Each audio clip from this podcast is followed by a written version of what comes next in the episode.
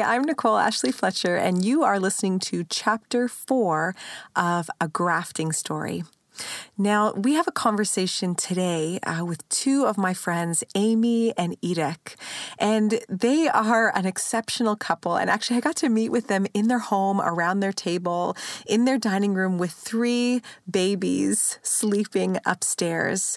And so their house is full, their family is full, and their hearts are full. And so they are two foster parents uh, living in the greater Toronto area. And um, I just really am so moved by their story. And actually, I think it's an interesting one um, for anyone who's married listening, uh, thinking about this process and thinking about even things like you and your spouse being on the same page.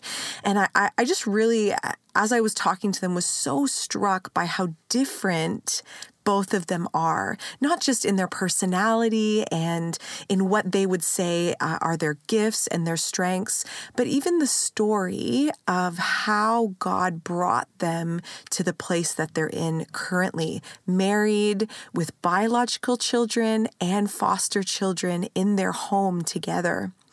And even in the middle of the process, how each of them uh, kind of sort out all the details of it. So I just really think you're going to enjoy this conversation. And I know I was really challenged and really inspired. So enjoy this conversation with my friends, Amy and Irek.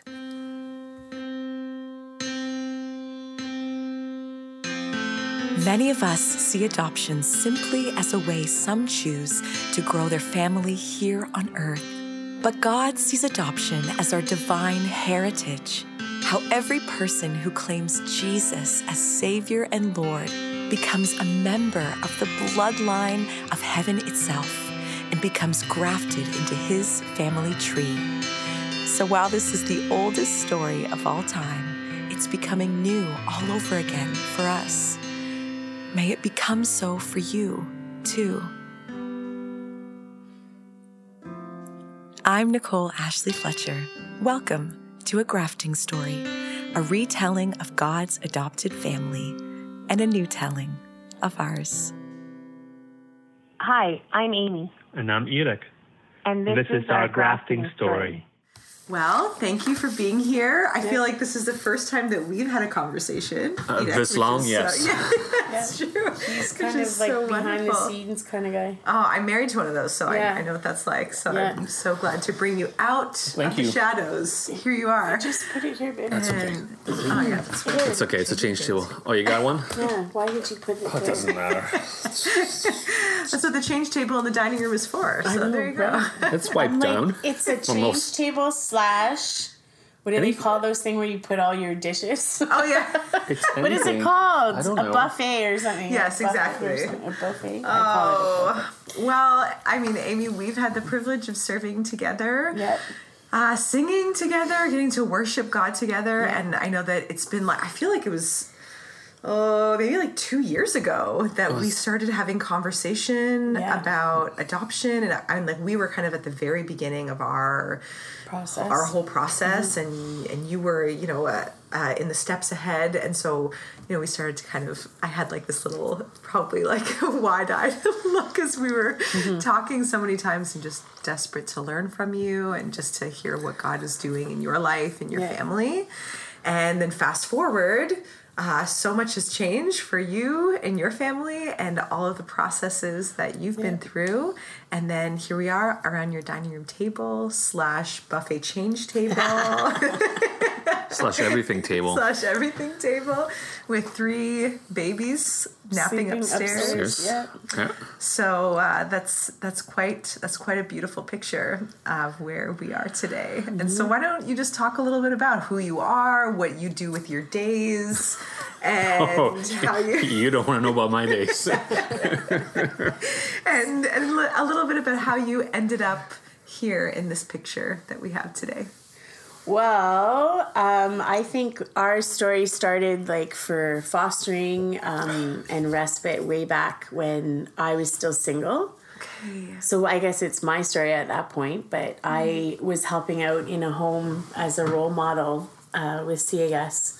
that was helping kids transition from fostering and group homes at the time or residential care into independence because a lot of the times at the age of 18 they're left on their own. So i was able to help uh, ages 16 up to 21 transition. And so i really was passionate about that. Um, i i wanted to give them all of the skills that they needed but also give them a safe environment to make mistakes.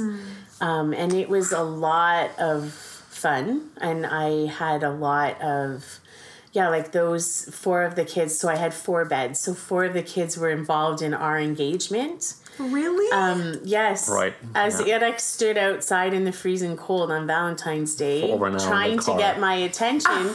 But i was dealing with four girls that didn't have boyfriends and who were crap feeling like it was crappy because it was valentine's day and they were fighting with each other. Wow. so i'm trying to like put out all these fires of hormonal crabby girls that wish that they had boyfriends or were fighting with their boyfriends or whatever all four of them were at home and he's waiting outside texting me and my phone's up in my Yeah, and my Attic. battery's dying.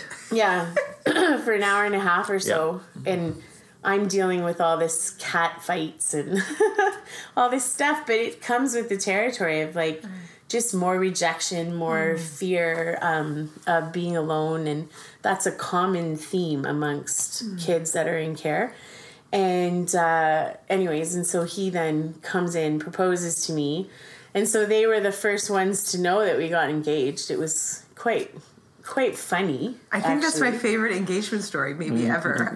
No, it wasn't funny. It didn't actually work out the way No. I wanted it to work out. no But yeah she still said yes, so I guess I mean, so it kind of works. so kind of worked out Yeah. in that way. The Yeah, setup. So, so really, I didn't even think about that. Like our story did start back way back then, and then when we got married, unfortunately, they wouldn't allow Irek to kind of move into the home because it was a girls' home, and Right. and they just didn't see it being run by a couple. Um, so we then went into to Caledon and and ran a treatment home for we had four beds and in the time that we were newly married we had four beds and 27 kids come through our program. So they came through our program because they were struggling in their homes. Not because they they came through um, breakdown of family. It was because their behavior, their dual diagnosis, their emotional, um, just their emotional issues were causing strain on the family. And so we were able to work short term with, um, so we had two beds for short term and two beds for full term, so full time. So we had 27 kids come through our home. So we're getting used to living together and being married. We actually got married sooner than we Yes. wanted to. Our regular date was in October. And because we got this Caledon Century House Yeah. position or job or placement, or you want to call it, we got married in April. Wow. Yeah. Oh, that's then- like a le- that's So like we very did early. Yeah. Yeah, so we did like so we got engaged on February 14th and married April 28th. like the quickest ever engagement. But we just we felt it was important that we were married before we Moved in. um, moved in together and and uh, then we had our big wedding that we had already pre-paid for planned and had the dress and all that stuff. And so we joke around about how we've been married twice. So our second To the same woman marriage yeah. yeah so um but then we had a big party and it was, It was so fun. much fun it because we had no relaxed. pressure. Yeah. we were already married. Wow. so yeah, we had a nice candlelit service at the church, and then and then uh, a big one later on for all our friends and family, and and it was fun. We actually were the last people to leave the the wedding, so we cleared out the dance floor at Yep. three o'clock in the morning. That's beautiful. Yeah, it was. So we helped about 27 kids in that program. And then we wanted to start our own family and again got told you can't do it in this environment, which we were like, why? Like it doesn't make sense. Like obviously we'll teach the kids, you know, how to be a part of our family because we never saw the kids like separated. Like even if they were coming just for like a Tuesday night or every other weekend, um, we uh, treated them like they were our own. Um, because that's what the kids sense that when that's not genuine or real. Um, and i think that that's what made our you know program successful And just a question, because I mean, like for people who are listening, or even for for myself, like when I hear that, and I know you, and how genuine you are, and how deep your heart is, and how all of the convictions that you have just like you don't even have to think about it it just pours out of you. It's not like you're trying to be authentic you just are. Um, but what are some of the ways like even practical like how do you create an environment like that where they where they actually can enter in into a place where they know that they are a part of a family and it's not just like a rotating situation Well, we we try really hard. Like we tell our kids um, that not we can't treat every kid the same. So this is a common theme in our home, and because that whole idea and concept of fairness. And so we say to our kids all the time, like, your strengths are your strengths, and your weaknesses or your areas that you need to grow are your areas. Right. Not the same as the next person. So currently we have six kids. And so we can't treat them all the same, but we treat them as individuals who have uniqueness to them. And so we always talk about that. So, like when we get the line, which all kids say, oh, that's not fair. Well, no, but okay, so you want me to treat you like our 12 year olds? Then, um, you know, you're going to have expectations that a 12 year old should have. But you're only eight. So, really, can you do what a 12 year old is supposed to be able to do? And, like, so I think part of that is a huge part of how we parent because then they see themselves as an individual who is unique and has their own things that they need to deal with and work through, right? So we focus on that and we give that kid the attention and the areas of support that they need. And it differs from one child to the next, right? So even if they're biological children or if they're foster children, there's always that uniqueness, right? So, for an example, um, like our 12 year old will say, Oh, the eight year old got this. And I'll be like, Okay, again, do you want to be. Oh, she's now nine, sorry. she just turned nine. and he's almost 13. So, um, the 13 year old will want to be treated like the nine year old. And I'll be like, okay, well, then that means early bedtime. Like, you know, you just pick up certain things that apply to only that nine year old, right? You're see that. Yes, I'm going to say that personally, being a parent first before having more children in my own house on my own mm-hmm. helped. Huh. When we were at Century House over 10 years ago, I felt more like a big brother than anything. okay Because it was, I, I mean, we literally got married and then we had children that didn't belong to us and we took care of it. Mind you, Amy was the one that stayed at home all the time. I was out working, but I came home and I had kids. Yeah. I'm like, okay. how did i get here What, what we just And we're, we're right? talking like dual diagnosed, like behaviors that came, like they would be breaking down their parents' homes mm-hmm. and like out of control behavior, physical damage to the house. Like we're trained in like understanding and managing aggressive behavior, which is uh, like you can perform restraints, which personally I'm a I love the hands off approach and I think but UMAB focuses a lot on that. Okay. Um, how to kind of de-escalate a kid who's starting to struggle, right? And that's a huge part of that training. So that helps. But um, we're a very hands-off kind of program, and uh, so a lot of meeting the kid where they're at is really big. I kind of lost my train of thought. That's okay. So what did you just say? I said that at the beginning. I I became a big brother. I, I Yeah. didn't feel like a parent. It wasn't a parenting thing to me because I didn't know what a parent is like because I didn't have kids of my own. Yeah. Oh, so this the difficulty of these children. It was it was it, they were difficult. Very difficult. but we found a way to connect with each one. Again back to that uniqueness right? So um, one of the girls sticks out to me. She was um, she was 13 and her mom and her had a lot of conflict. And so she came to us because the mom was not able to manage her behavior. So when you sit down and simply just ask a kid, what is the stumbling block? What is the the what is stopping you from having that relationship with your mom? People don't ask. They Wow. just make assumptions or try to figure out what the triggers are. But you if you just simply say, okay, why do your mom and you not get along?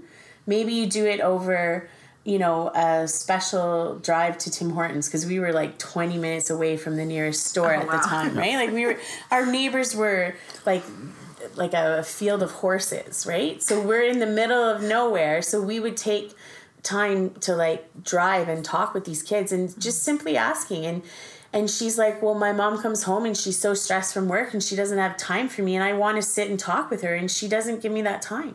Wow. And so then I thought, okay, well, what is your mom doing? And hmm. she's like, well, my mom is making dinner. I said, okay, let's teach you how to cook. Then you can make dinner. Your mom comes home. She's not stressed anymore. Dinner's on the table. And then you can have that dinner together, talk about your day, talk about her day. And then your conflict will go away hmm. because her needs are met, your needs are met, and you can hmm. meet each other and talk. And sh- you know what? It she loved to cook, and she loved you know making different meals in our home with me, and that's all I did with her. So she would come like twice a week to our home after school, and I would teach her how to cook. And we would talk about, you know, strategies to help with her behavior when she got upset. But more so, we would talk about communication and mm-hmm. how that's such a big thing. Yeah. But if kids don't learn that, then they are never gonna just pick that up. They have to learn that, right? That is the crazy part. I mean, as a parent now, I have a five year old who's crazy and that really realizing and I remember reading something that talked about that, you know, like being a father or being a mother as like this identity piece is is forever. It's the course of your life. But this parenting job is actually time sensitive. Mm-hmm. like that actually like there is a growing up process that happens in the lifespan of a human being Yeah. and there's this growing up that requires like active parenting to help shape a person and you think about like communication skills being able to pro- like solve problems Yeah. being able to i know i mean that concept of like being a unique person is sadly missed mm-hmm. and so just even like those foundational skills as kids grow up to be a person um, is everything that like now she'll need Yeah. to go on and continue and So- look at problems in a different way or identity in a way that she would have never learned before. So I always often the advice I give to parents is parent your kids the way you would parent a teenager, right? Because and I know that sounds weird because you wouldn't just leave a 2-year-old on their own. but you use natural consequences hmm. because that's how you parent a teenager. You can't say, "Oh, I'm taking this away or I'm doing this or whatever," because it doesn't typically work for teenagers, but natural consequences do. And sometimes they it takes a while for them to learn that lesson, right? Naturally. Um, but you give that patience. Like it's not about winning in the moment or the power struggle. You remove all of that, right? So with a two year old, you teach them independence, but you teach them communication. You let natural consequences kind of, you know, safely uh, teach them how to have that, right? So, um, like, you know, if you're gonna hit, like the twins right now, they're big into hitting right now. it's like, As two year olds right be. so so you know so when the one two year old hits the other two year old like because they are either laughing or beating each other up that's kind of what twins really are like it is, yeah. right it's that cut and dry so you know if the one boy hits the other boy the natural consequence is that boy is probably going to get it back, right? So mm-hmm. if you hit, you're going to be hit. And I mean, we would never hit. Like, we're not going to do that as parents. But if he's going to treat his brother like that, mm-hmm. then the brother is most likely. I mean, you can redirect and say, okay, gentle hands, we don't hit. But they're not going to grasp that concept. But when he goes to hit his brother and the brother whacks him back, that's Wow. when he learns, oh, that's what that feels like, you know, kind of thing. I, I don't know. That's just something we're dealing with right now with with almost two year olds. They're they're I mean, even with our son, he, our son Liam, did not want to listen. Uh, we were walking once when he was maybe three Yeah, in the mall. in the mall, right? And he was walking towards a sign or Yeah. something. And We're telling him stop. stop. He's not listening Not to listening. us, so we just stopped. And he walked straight into it. and we're like, okay, well, next time when we say stop, that I mean, you stop. try. You tried it. I mean, this was he was more than three. He was probably four was or funny, five. He was old enough to know, and and he would not pay attention to his surroundings. And my biggest fear at that time was that he would run onto the road and get hit by a car because like that's how impulsive he was, and he was quick and always moving. Like he's still like that, and. uh so Irek did that, but then the next time we said stop, he stopped. Wow. Right? Because it wasn't because we could explain it till we're blue in the face, but not that I'm encouraging you to let your kids walk No, into signs. We need to put that disclaimer. It I'll just put that. I'll put that asterisk in my show notes. Amy yes, this does is not, good believe- parenting advice, but the concept of the natural consequence is like we tried to stop him. He was way ahead of us because that was his. And you know, even to this day, he's 11. He still needs to learn his way. Like we can talk till we're blue in the face, but he's not going to pick it up until he figures, oh, when I do that, that's the reaction I'm going to get, right? And that's what I mean by parenting them like they're teenagers. Because when they're teenagers, it's almost too late. Like you can't really, because they're moving into that independence.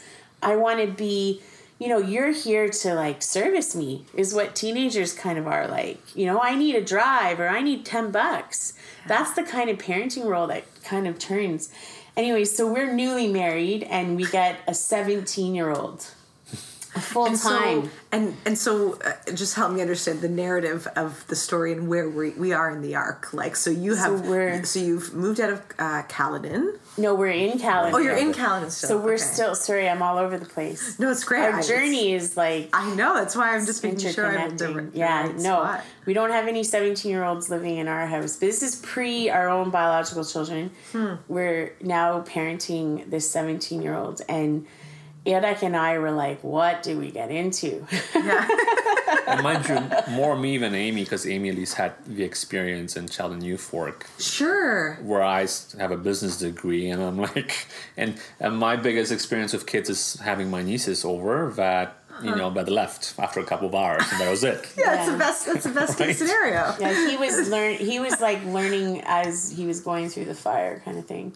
But so now we have like a full time, you know, teenager, and he. So we have to learn, like, so we're learning to be parents as we're doing treatment at the same time. And I think, I think, because you know, I I've always worked with kids since the time I was twelve. I used to clean a daycare as part of my job, right? So I've always been involved with kids my whole life, and and that's always been my passion. Irek was more like of a numbers kind of introvert, kind of just stay at home where it's nice and comfortable. Not really. It is quite comfortable here. I mean, yeah. but he's more like that, and I'm more like, okay, give me a room full of kids. I I love that. I thrive on that, right? So, um, anyway, so we are learning to be parents. We're learning to deal with extreme behaviors, and Irek is working a full day and then coming back and and you know, but you know, I think A big brother. well, he's got Yeah. the gifts of helps, so um, that works in that, right? Because there's always something that he can do to kind of help those kids feel better about themselves, and whether it's you know playing basketball with them or going on a hike with them, or like he's very good with that, and I think that makes him very good at being a foster parent right. um, and a parent too. But yeah, And I'm curious because you talked about that, and and then so so fast forward, you have Liam and Eloise. Eloise, Mm-hmm. and you're continuing to foster. We didn't at that point. So we moved out of the Century House. to Pickering. Yeah, once so the each kid that came into our treatment program, it was time either it was a year we would work with them or 3 months. So as soon as our 17-year-old was done his time with us cuz we didn't want to end in the middle of the treatment, right? So we made the decision that we were going to buy a house and and uh, start our own family. And again, not being able to do that in that program, we bought a house in Pickering, and then I went to work for the corporate world, which I mean, it was still in the social science field, like still helping people in the counseling field and Right. using my degree at that point, um, not my child and youth work diploma. And I did that for eight years while we had two kids. And so we were just parenting two of our own kids. Well, at this point, we're used to we're used to extreme behaviors, so parenting was had its challenging but challenges, but it was It wasn't as hard. no, it wasn't. Because it was like getting to know what kids are like and what they need and their needs being met and and also helping them from an emotional side Yeah. help us to be better listeners to our kids as well. And I think that that's the main thing like being a good listener, not just hearing what someone says, but active listening to them. Like, mm-hmm. you know, I hear what you're saying, I'm acknowledging, I'm validating what you're saying, and let's figure out how we can help you, right? And hmm. help you communicate better, help you deal with what you're dealing with, whatever. So, anyway, so the corporate world um, had its its ups and its downs and and very money focused which is also something i'm not hmm. so i get Really? laid Because off I hear that child and youth work, you just make millions. oh so yeah, I mean, yeah. yeah totally Isn't that yeah? Yeah, Why you, you get know. into it? That's why we have all like reused furniture. yeah, it's all about that, right? Hand me downs, we'll take them. Um, the eclectic kind of style. Oh, sorry. That's okay. Um, anyways, so should have uh, muted those. Um, Then we got to Whitby. So I got a position in Whitby. Uh, so I get laid off after we Yeah, moved moved to Whitby. Yeah, so he he got a job in Whitby. We bought. We This- went from the townhouse to the bigger house. Here. Yeah, and then I got laid off, and I felt like it was a good thing because. Hmm. So my son had to draw a picture of his family for school. And he drew, I think I've told you this, he drew a picture of dad playing baseball with him, which is his favorite sport, and me driving in a car to go to work. And that was our family. So like talk about and I'm I'm a very hands-on, always present Oh, kind yes. of mom. And so you know, like our phones are not in front of us when we're with kids. They're put aside.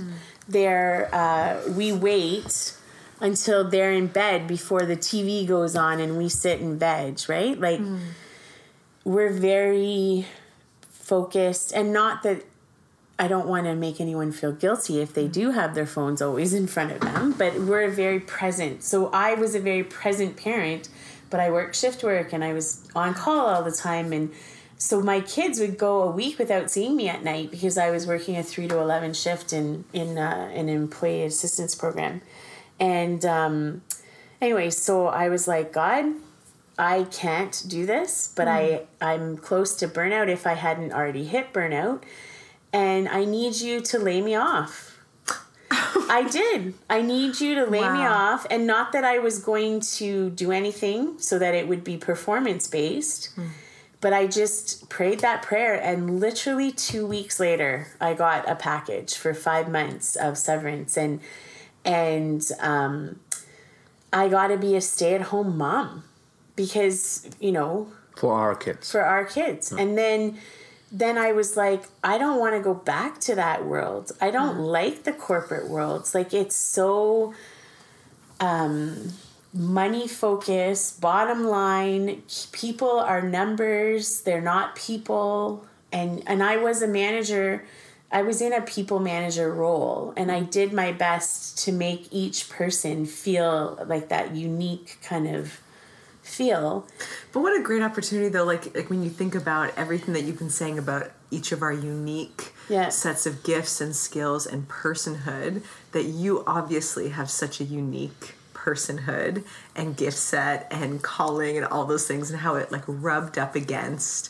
this experience Mm-hmm. in uh, in business that like forced you to ask some questions about what was next Yeah. right that Yeah. you weren't just going on the way that you'd always gone on you could have had this experience that like rubbed up against all the things that you value Yeah. Mm-hmm. so much and i mean even to the point of praying a prayer like that i mean Well, it was the only way I could how did see. Irek feel about that Go. I don't think he knew about it until after.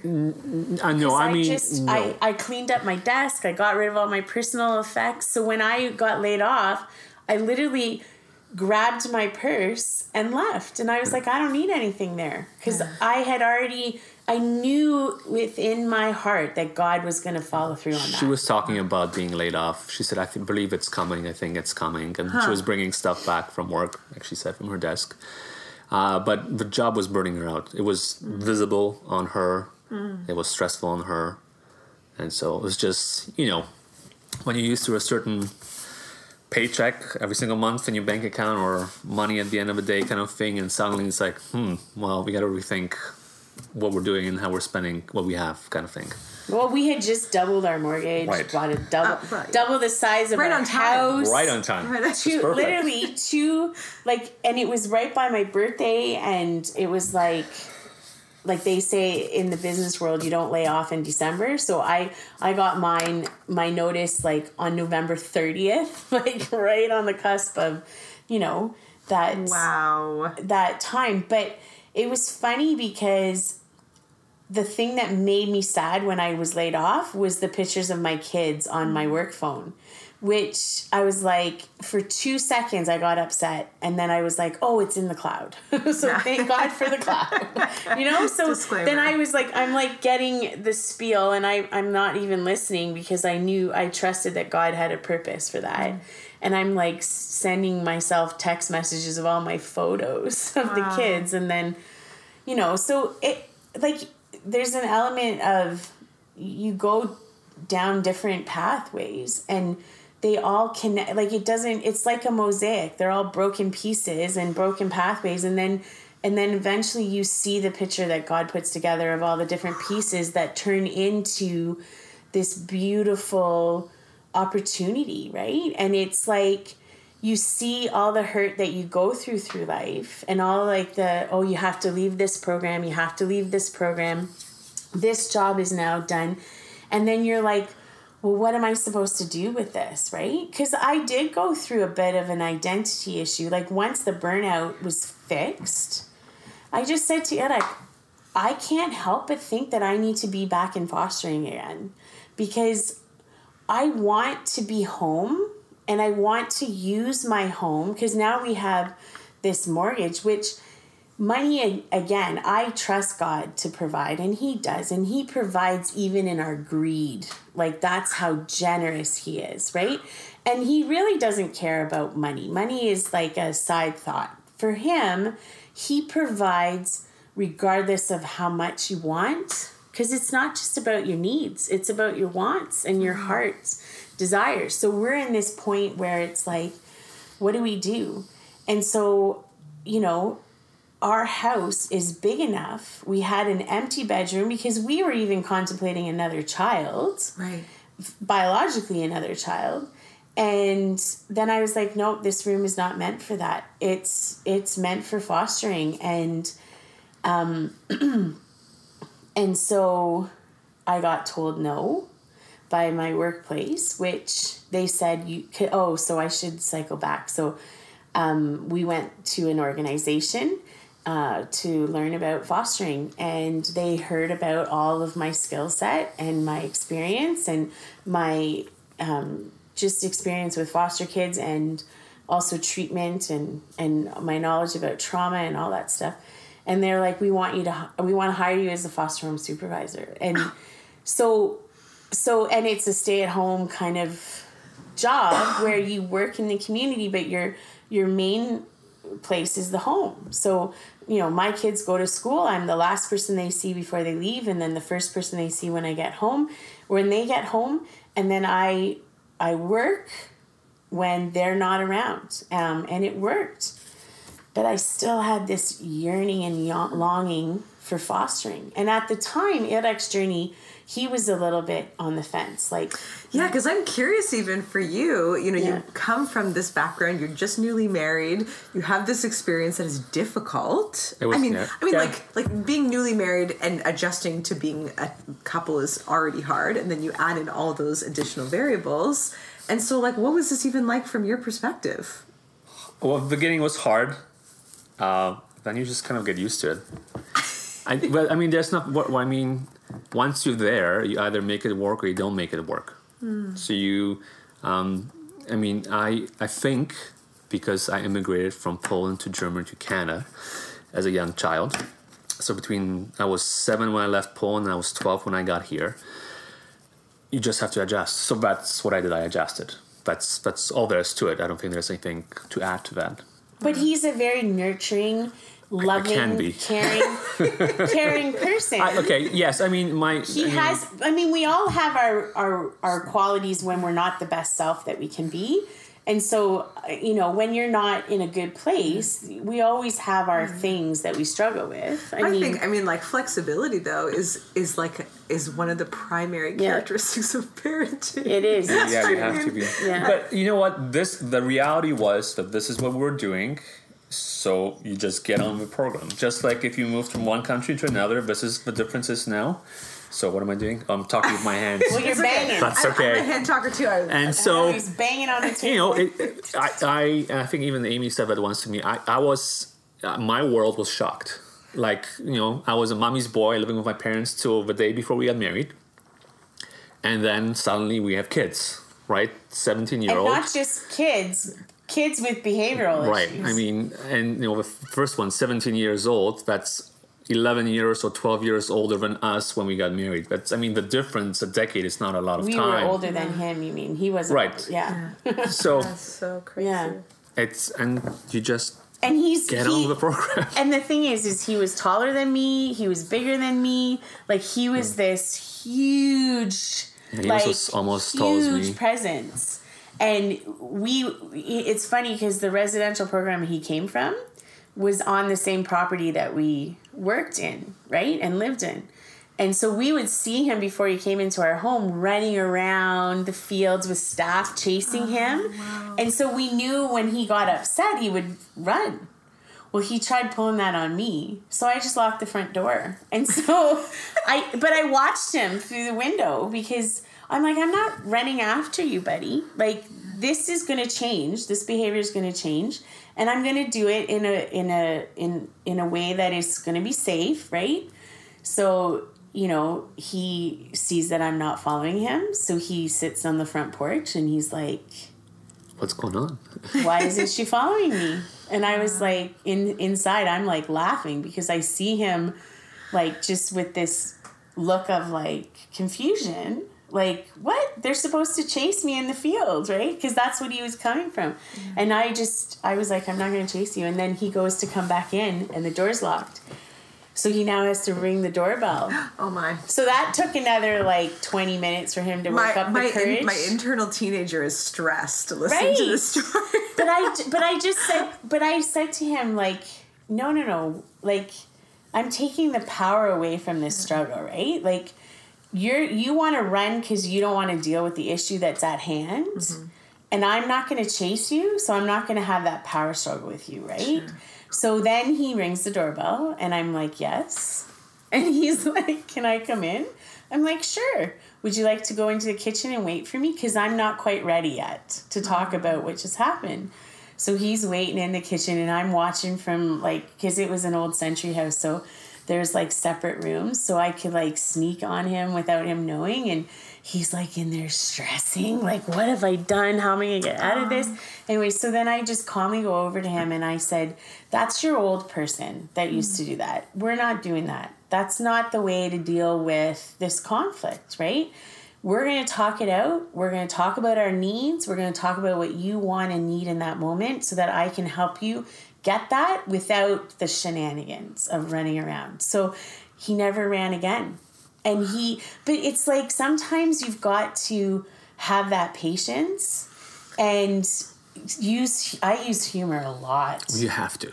And That's right. a lot because it takes away for the, sometimes it doesn't so don't always think that humor is the right answer but for me the way that i parent and the way we parent is we don't want to constantly be fighting with each other. We want to have that open relationship right? So anyways. So you enter back into fostering. Well willingly, unwillingly. well he, so so it was So- hesitantly.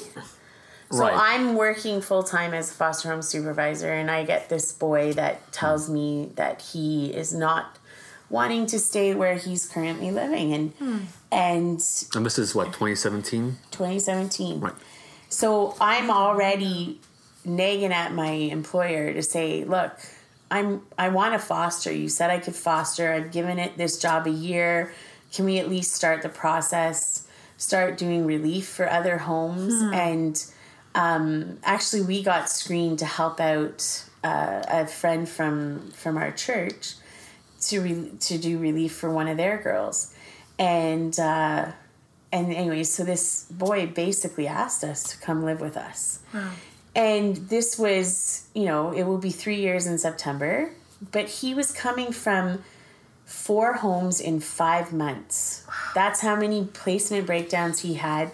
And he will admit and own that it was all on him because he had zero trust for adults and he was told by his his natural mother to make a fuss and to kick and scream and to break down walls and literally break down walls. Hmm. And to not accept the life that that they had to offer. So when he made the choice to come live with us we're like okay right? Fine we'll try. So you know the cautionary work you know is like well let's do an, a trial Hmm. and we were able to stabilize him and all these behaviors that he had that were extreme like strangling kids breaking arms fighting you know just being very violent. Hmm. He came into our home that stopped immediately. And and i contributed to an open line of communication. Trust was there he chose hmm. right? And these kids can't always choose where they go but they can choose how they live while they're living in a home right? So like you may not choose which home you go to but you can choose if you're going to accept it or reject it. And that's what we always focus on is you can choose to leave if you don't love living here. Hmm. I'm not going to change how we run our home. You're coming into our family. We're not adapting to hmm. you. and we will love you and accept you and we will fight for you and we will give you what you need. Hmm. We'll give you more than you need. We'll give you experiences. You will be loved but you have to choose whether you are a part of this family or not. Mind you, it wasn't easy at the beginning. I mean, what Amy said is correct, but there were still struggles. I mean, one yeah of the well struggles, having course. two going from two kids to three kids right? I mean, uh, eating habits. I mean, Oh, it sounds yeah. simple, but the No first vegetables. no It's simple. vegetables. Anyone who has right? parents knows exactly. that food is not Oh. So the first time uh, our made foster stir-fry. stir fry, our fos- oldest foster son was sitting there for I don't know over an hour, tantrum tantruming Like, about up to his vegetables. It was just like screaming yelling you know. i am not eating it So our biological children ate their dinner. Amy walked to the table, and I'm sitting there beside him, just just literally like this, waiting for him to finish. And I'm trying to be encouraging, and you know, it's okay. It's just greens and bread, whatever. Just eat it, man. Just and it, it was eat it. funny because it was mostly things he liked. So it had like pineapple in it that I knew he liked. It had chicken in it that I knew he liked, and it had like one. There was seven different vegetables in there, but only one of each. And I let him One like of each, I love it. yeah, like You're I so let him like choose one that he didn't want to eat, right? So, anyways, long story short is 45 minutes later, we're saying this is dinner. Right. You know, you this is what you have. And he did eat it.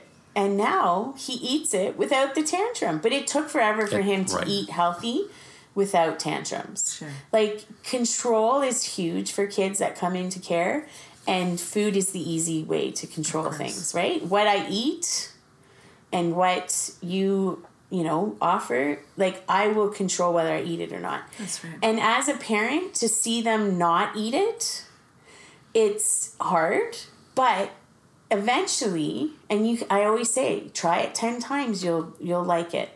Keep trying it ten times. Just try it once, right? Yeah. You'll like it, and if you need to spit it off out, spit it out. That's But what I was just spitting out. Just try it. Yeah. He doesn't like vegetables, but he will eat them. Yeah. Wow. Now, I I mean, there's so many questions I have to ask you left. Um, but I'm curious about, you know, we all have like an internal drive of some of the things that feel like this is why I'm doing this, or this is why, or this is the most important thing to me. And, you know, as a parent, like no matter what age of children, we all have the things that are most important to us. Or, you know, you obviously have, like both of you have enough experience that you have like longevity. So you can see, like, oh, actually, I have these experiences in the bank that I know you put in the hard work, mm-hmm. you set a vision, you set some goals, there will be improvement, right? But mm-hmm. when you're at the beginning, sometimes it feels like, I don't know how this is going to end up Yeah. And so so what are some of the reasons and I, I would imagine that maybe they're the same or different for either of you that fostering is something that you continue to do Go ahead, honey. You first. Since it's my main force of Yes. drive and passion, um, first off, kids that are in the fostering world don't choose to be, and they always feel like an other because they're taken away from their parents, and that is so traumatic. Just that alone. Forget all the previous neglect and abuse and reasons for why they are taken away and brought into a place of safety. Um, they don't deserve that life.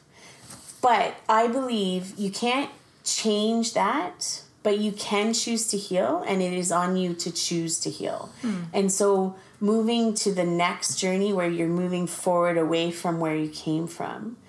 And that piece I want to be a part of. I want, see, I am very passionate about um, bringing kids to a place of healing and also back to their families, right? And some of them can't go back to their families because of uh, the court's decisions. Um, and so adoption is an awesome opportunity for people to adopt kids that have that are not allowed to go back and and in some ways there's a lot of joy there um, when they get to be adopted because it is a very different life that they will have um, but with our eldest, he was going into um, extended society. Like he was extended society care when he came to us. No family involved in his life. But now, through pushing to f- learn about his story, family is coming back. And he always says to us, You will never be my family because you're not biologically connected to me. wow So so teaching him that family is who you choose, not just the biological connection. Mm-hmm. Now he's a unique one because his the way he's put together, he's very literal. So hmm. when you say the word family, he takes it from a literal sense. A lot of children don't see it that way. Interesting. He does. So that's why we were like, oh, we can't move to that adoption phase for hmm. him because he only sees family as biological. So we need to help him get back to that family. And so that is the journey that God has brought us. Because a lot of people will say, well, why aren't you adopting him? And I would be like, because there's something in my heart that tells me I can't. Hmm. Whether it's connection or lack of connection, but I just knew that our journey was to heal him. And that's what we're passionate about, right? Like, I have all this experience and ways to be able to. Well, the best is, and this is what also motivates me to continue to do what I do, is when a kid who knows the old one, the old self of this boy, says to me, I want to change like he did. Wow. Because it's possible, because I've seen it in him. And for us to do that in two and a half years, I mean, a lot of it, 90% of it is just him doing that change. Um, 90% is him doing that change and us just walking alongside him. But that's what motivates me to keep doing the fostering. Because I think. Um, I think foster parents sometimes get a bad rap because they are not seen about like I think this society and a lot of shows now have hmm. lots about fostering, but it from a negative, right? Like, oh, they they foster for the wrong reasons or whatever.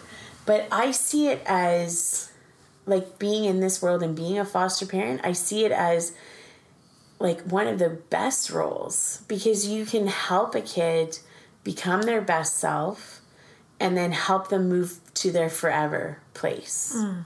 And that journey is so important. That healing stage is so important because a lot of adoptive families, and I never even knew this happened, but some people return kids when they've adopted them because they don't have the skills necessary to work through the garbage that they have to weed out of to be able to attach themselves and be a part of a forever family. Mm.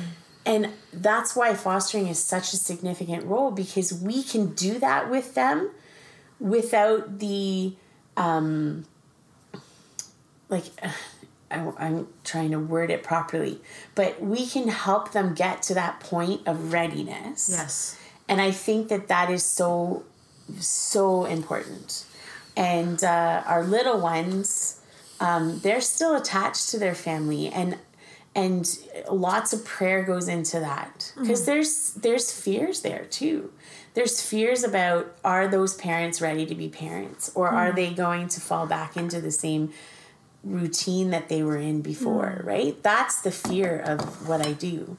But I do it for that reunion and it's, you know, it's so exciting because our eldest is going to be having that reunion like soon, like Monday. And Wow. yeah. So first time in like Six years. six years. No. Mm-hmm. Oh yeah, almost seven years that he's seen them, and he is gonna have that reunion, and I get to be a part of that, and Yara gets to be a part of that, and we get to help him. You know, so I I think that that's why I do this because I know I, I know God prepares some to adopt and God prepares some to help along that path and that mosaic concept, right? Of those different pathways that are all broken and full of fear and, and uh, just brokenness and hurt and rejection and abandonment and um, just all that stuff can paint a good, like, you know, become a part of a bigger, more beautiful piece, if that makes sense. Absolutely. I went all over the place, but hopefully I proved my point.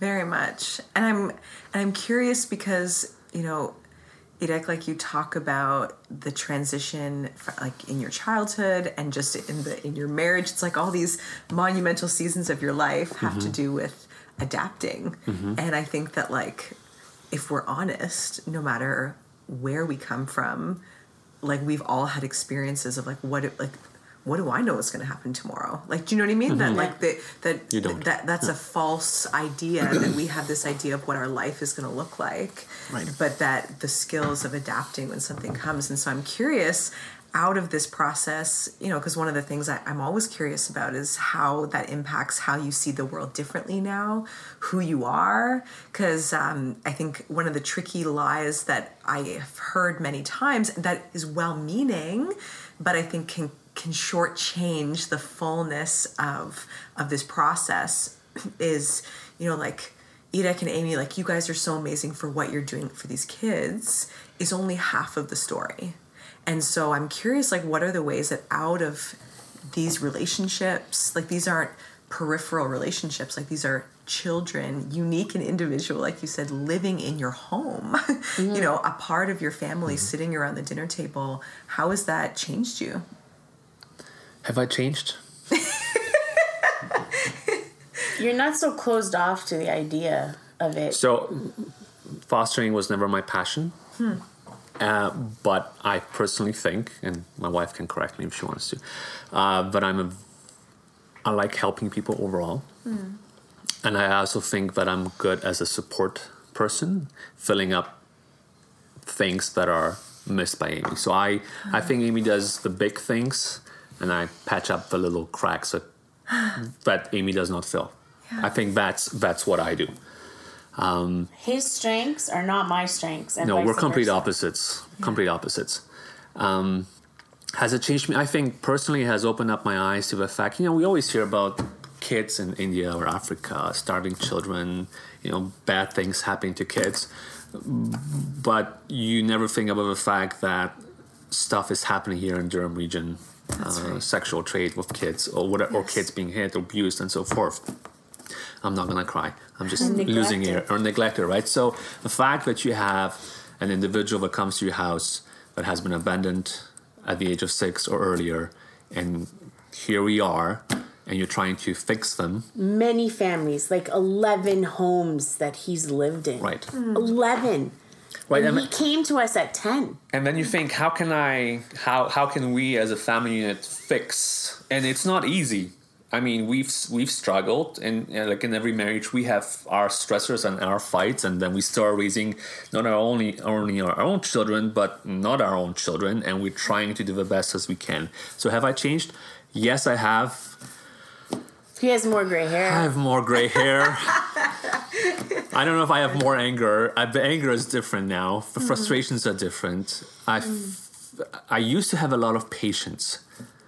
I think I still have that patience. Yes. I'm not saying anything positive so, here. It's so not. good things that See, haven't one of our one of our opposites is I'm an optimist. I'm not a. I'm a. Pe- I'm He not a is a pessimist. pessimist. I'm a realist. realist. High five on that. You know what? Optimists optimists are actually the realists because they see both sides. Pessimists only see what's going to go wrong in this moment. And you know what I do? I think about. I always imagine the worst What's case gonna scenario. and I prepare myself mentally. I'm like, okay, this is going to happen. How am I going to react to this? What am I going to do? What should I say? What should I not say? Should I just run the other way and let Amy deal with it? And it's and it's not easy for me to deal with, as Amy calls it, the garbage that comes along Yeah. with, With- what these children have Yeah, experienced. with the responsibility of raising them. Right. It's Yeah. so right now, most of the bad stuff we are dealing with our oldest one. We have Well, two. bad stuff. You mean like the repetitive flush the toilet? Oh my gosh. Clean up yourself. But, But- some of that is just a teenage Just boy. Right, and it's- behavior. Yeah. So you know what the funny but, thing is? but some of it's hard. Like last night when we're sitting and having dinner, and he turns to us and says, "I don't love any of you," or "I don't love, I don't love people." And my response to him is not to get offended by that, although I mm. do have my human moments. Of. But I will say to him, "You know what, bud." Like we use humor by saying, "Oh, you better not ever get a girlfriend," because if you imagine Right. sitting across from her and saying, "I don't love you," I'll never love you. I don't love anyone. But this is his hurt talking. So then I'll say to him, you know what, bud? You just don't know that what you feel is love. And that's where you're going to have to learn, right? Mm-hmm. You do love us. You do care about us. Because if, you know, like, because then, you know, another day comes along and we're sitting watching a TV show and the mom on the TV show passes away. And he turns to me and he says, I would be really sad if you passed away. I would mm-hmm. really miss you.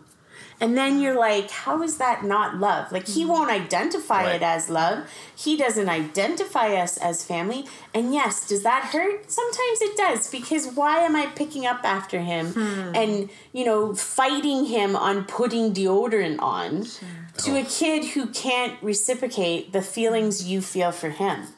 It does does get at you. And that's the reality of right. of adoption and, And fostering, fostering. and raising a child that's not biologically yours, but even biologically yours. Children can say, I don't love you. Sure can. And they they do say that.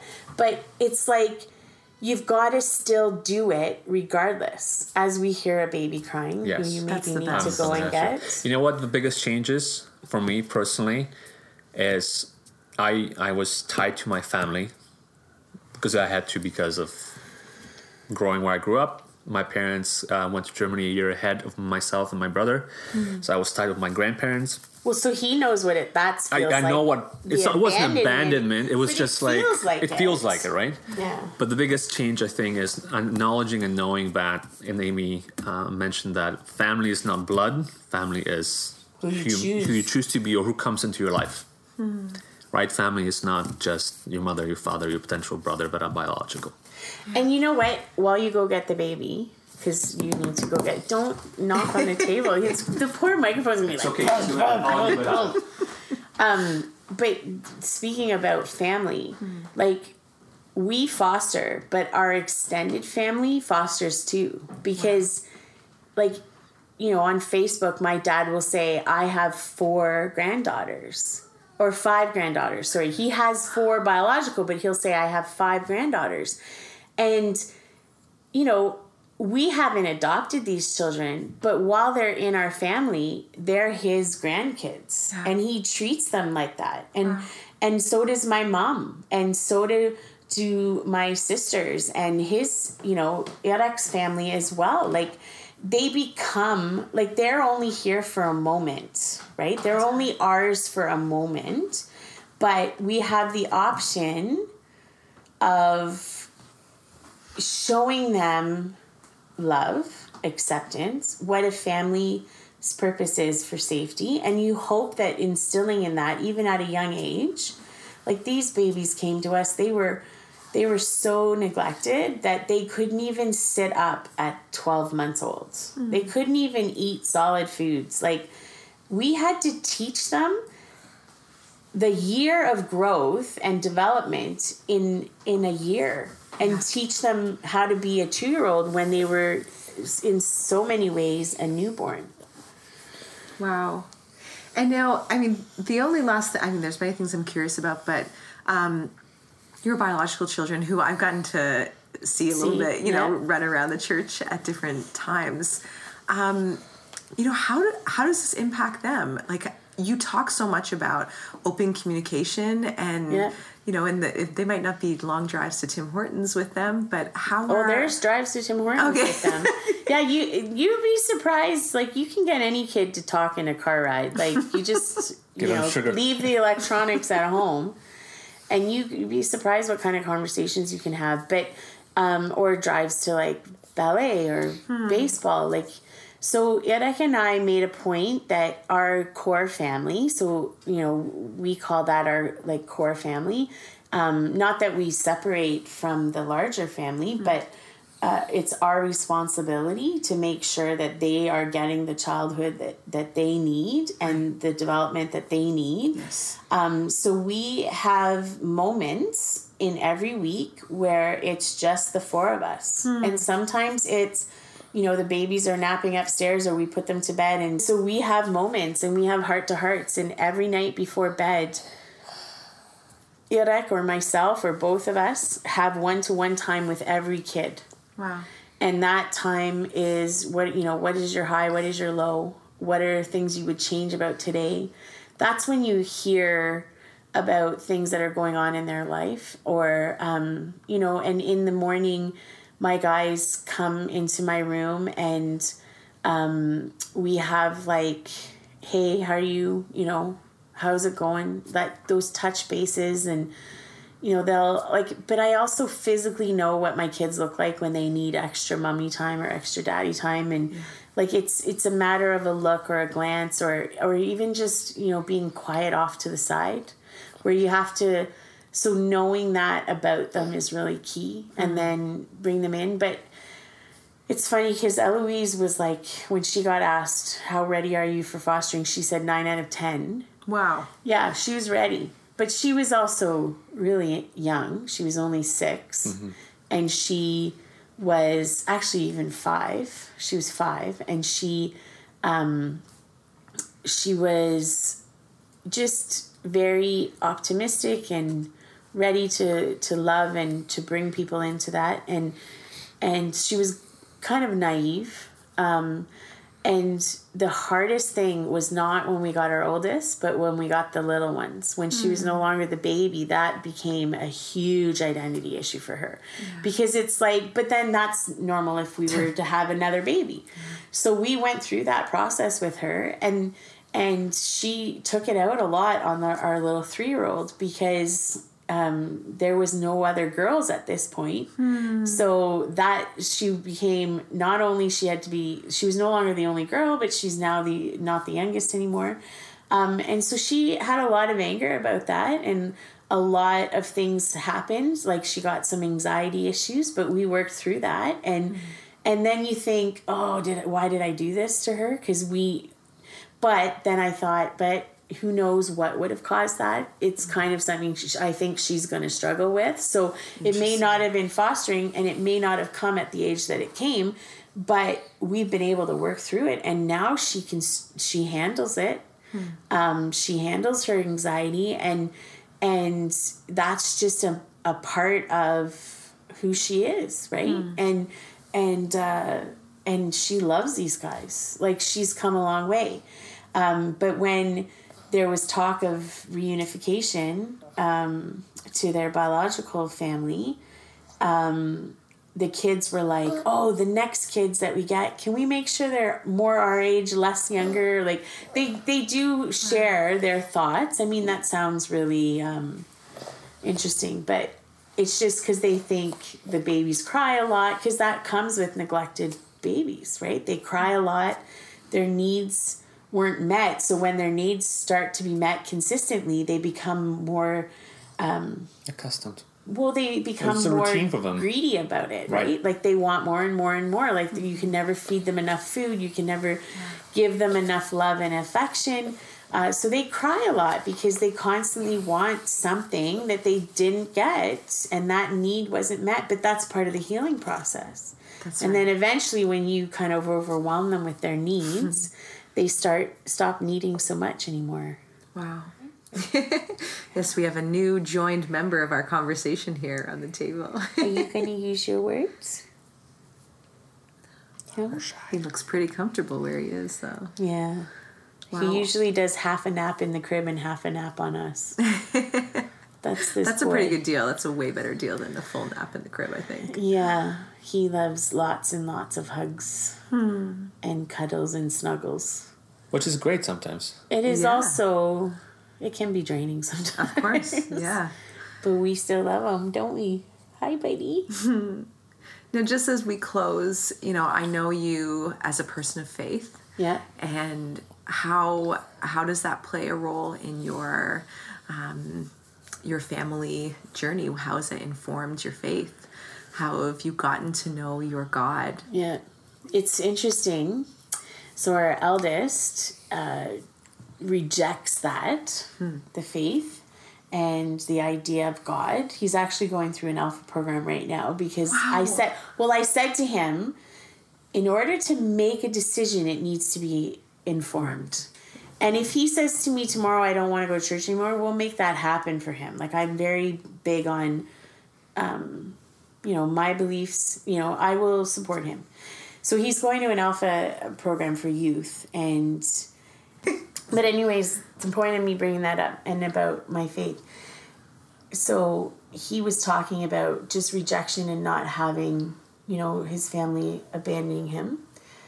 And um and the whole concept of adoption and everything. And it just hit me that you know, like the line of David, Jesus biologically doesn't connect to that. He was adopted by his earthly father and accepted by a man that wasn't biologically connected to him, right? And that's the line to which, you know, he comes from, right? And, you know, you hear the Christmas story over and over and over again, but that concept never stood out to me until we were talking about my faith and he made this comment about adoption. And I said, Jesus was adopted. And he's like, He was? I said, Yeah, because he was not Joseph's biological son. And I said, so he knows what that's like, you know, to be separated and separated from his father at one point, right? Yes. And I said, and and he- to see his face light up and to see him kind of be like, I'm like that. I'm like Jesus, and and um, but even that whole concept of faith, right? And um, just everything about our faith is about being God's. We're adopted children of God, and and um, it's just it was just really meaningful to me because it's like we all can be like Christ. We all can accept those that you know haven't been accepted and we can choose to be loved by them or not. And that's our faith too. Whether we choose to have that grace and that love from God, that is our choice. Just like they can choose to be a part of the family or not. That's their choice. And you can't reject them if they choose to not be a part of your family. You've got to work through that with them. And sometimes it takes years. Like we've had this guy in our home for almost three years. And he met with his, his counselor and she asked him to, you know, part of his trauma is what was your first memory of being happy as a child? And he thought about it and he said, The day I moved into this home. And he was 10. So this child had no memory of happiness until he came to live with us. Right? And so those are the moments that get you to those next moments because there's a lot of garbage in between. There's a lot of, of anger and and hate and just distrust and anger like anger it keeps it's a common theme. There's a lot of anger that comes with any form of of being an other as they mm-hmm. call it. He will say our eldest will say that he is another mm-hmm. and i said to him how can i help you not feel that way? Hmm. He says you can't. It's just a fact. I'm not with my family. Hmm. And so i will always be another and so that concept is really coming out in society too, with all of the kind of studies they're doing around children in care and what that long lasting trauma looks like and how does that affect them and how do you heal that and help them become a part of a family if they don't choose it and it's chosen for them. Um, uh, you know, like they don't want to be adopted or they do, or there's so many choices and they're so young. And then, oh, by the way, you're 18 and now you're done. You've got nobody. Right? Like, that's not our family. I said to him, even if you do get reunited and you are on, you know, you need a family, you'll always have us. And every 27 out of the 27, like, I mean, I think I counted it, it's like 38 or something, maybe Oh. 40 something kids I've worked with through this kind of job um, that I've lived with, let's say that. 40 some odd kids that I've lived with through all the different programs that I've been a part of. As a foster as foster kids as you know being taken from their families I've given them all my number and said whenever you need to you can reach out. Now I can maybe count on one hand how many have because again that's that trust thing right? So it's it's um it will always be my passion And I'm very thankful, and these little ones are very thankful that it is. Yeah. They get to have more than one mama. Don't you? I can't handle this little face looking back at me. I know. He's a cutie. Well, thank you for sharing your family and your story today. Yeah. And uh, that's exciting to think about Monday, like you were saying. Your family's entering into Yeah. uh, a, A reunion stage. Yeah. stage, which is Yeah. so beautiful and so exciting. And so I'll be praying for you. Yeah, praying you for him. And praying for him. Yeah, there's a lot of healing still to be done. That's right. And I think, you know, I believe that there are kids that are not biologically connected. Like I, there's a family that I know is in the process of adopting and adopting their foster children. And I just texted him last night and said, you know what, you guys are made for each other. Like he may not be biologically connected, but the way that God has placed him in their lives and their likes are so similar hmm. that I think there are kids that need foster parents to help them through their journey, and there are kids that need new families, and it's workable and doable. It's hard, it's the hardest work you'll ever do, but you just keep waking up each day and clinging on to the things that you need to motivate you to get to the next good thing, right? So, anyway, that's us. That's Thanks. life in a nutshell. Thanks for interviewing us. Oh. Well, there you have it.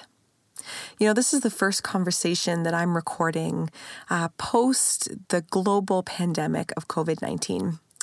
And, you know, I don't exactly know when this episode is going to end up airing in the course of this year, but one of the things that Irek shared about his journey in this adoption, fostering, belonging, grafting narrative of his own life um, really struck me as I was listening back to it weeks later. You know, he talked about his journey uh, to Canada, talked about what it's like, you know, when you are out of control. And he talked about that, you know, there's really only one choice you have to make. You know, like you can't control every detail of your life. You can only decide what you're going to do with the next day or the next moment. And so I just think for us as we've, you know, been in this together all over the world, uh, living out the real reality of like, you know, I, I can't choose often what I'm dealt. Uh, but I can choose what to do with it and how to pivot and how to flex and how to be present for the life, not that I thought I was going to live or not even the one that I maybe think I'd prefer, but the one that I have. So, you know, for all of us in whatever family situations we find ourselves in, or whatever one you might find yourself in tomorrow, 5, 10, 20 years from now. You know, I, I just really hope uh, that we can take that uh, piece of wisdom, really, of godly wisdom, I believe, to just uh, to receive whatever it is that we've been given and to be faithful with it. Because, you know, for some of us, we'll, will identify with Amy. You know, this has always been a part of our story. This has always been a part of our heartbeat. We, have always wanted to do this. It's always made sense. Somehow it's always led in this direction. But I think that most of us would identify a lot more with Irek, not really thinking about it before it's right in front of you, but knowing that it's good, knowing that it's right. And so, what do you do when you're faced with something that is good and that you know is right, but it will cost you something? Well, for those of us who know Jesus, we know that the trade of that uh, is life everlasting. And I think the other thing that will just stick with me, uh, you know, when Amy was talking about um, just the parallels between uh, our faith and the fact that we have a choice, the fact that we're not robots, but we have free will, and you can't force a child to love you. I mean, I don't care where they've come from. Maybe you're reading this uh, or listening to this, and uh, and you know that all too well. You can't force a friend or a spouse or an employer or a child to love you because then it's not love. Uh, it's just business, one exchange for another. And if there's anything that Jesus has taught me, is that he does offer this gift for free. And most of us in this world, in the course of human history, won't take it. They'll turn their back on it. But He gives it freely, nonetheless. So, would we be people who give the gift of love freely, regardless of what we get in return? Would that be true of us as the people of God? Would that be true of us as grafted families for the glory of God, for the sake of His name?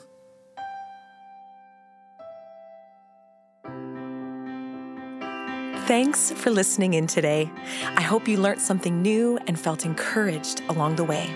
If you are interested in hearing more, subscribe and leave a review so the content and message of this story can be found by other curious listeners. I'd also love to connect with you about any questions, to share resources, or to hear your grafting story. So send me a message. You can do that online. I'm on Instagram at Nick Fletch or NicoleAshleyFletcher.com. But more than any of that, please share this personally with anyone you know who might need to hear it. I'll be praying for you as you do. I hope to be with you again very soon. And until then, bye for now.